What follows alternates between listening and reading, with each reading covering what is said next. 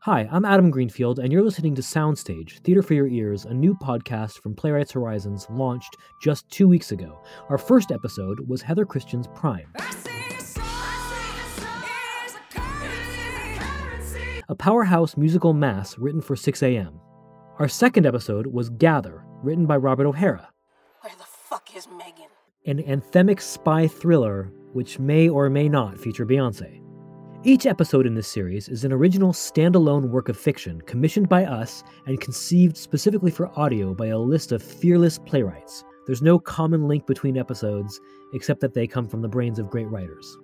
We're taking a week off this week, a sort of pause, if you will, purely for dramatic effect. And from now on, we'll be releasing every other week, so be patient, because next week, on Thursday, April 30th, we're beyond excited to bring you Episode 3 an entirely new kind of audio fiction. I can't tell you too much yet. What is this place? I don't want to spoil it. Better to play along for now. They might be crazy. But I can say that it is a head trippy psychodrama written by Jordan Harrison. Smile with your teeth. Directed by Morgan Green. Better if you seem friendly. And the cast is you. Take the pill out of their hand, place it in your mouth, and swallow. Well, you and a partner. Hello? Someone you trust. They want something. Be careful.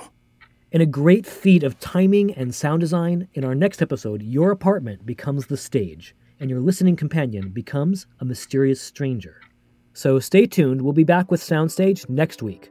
And in the meantime, if you find you miss us, we know we'll miss you. You can search for Playwrights Horizons on your podcast platform of choice or visit our website, phnyc.org.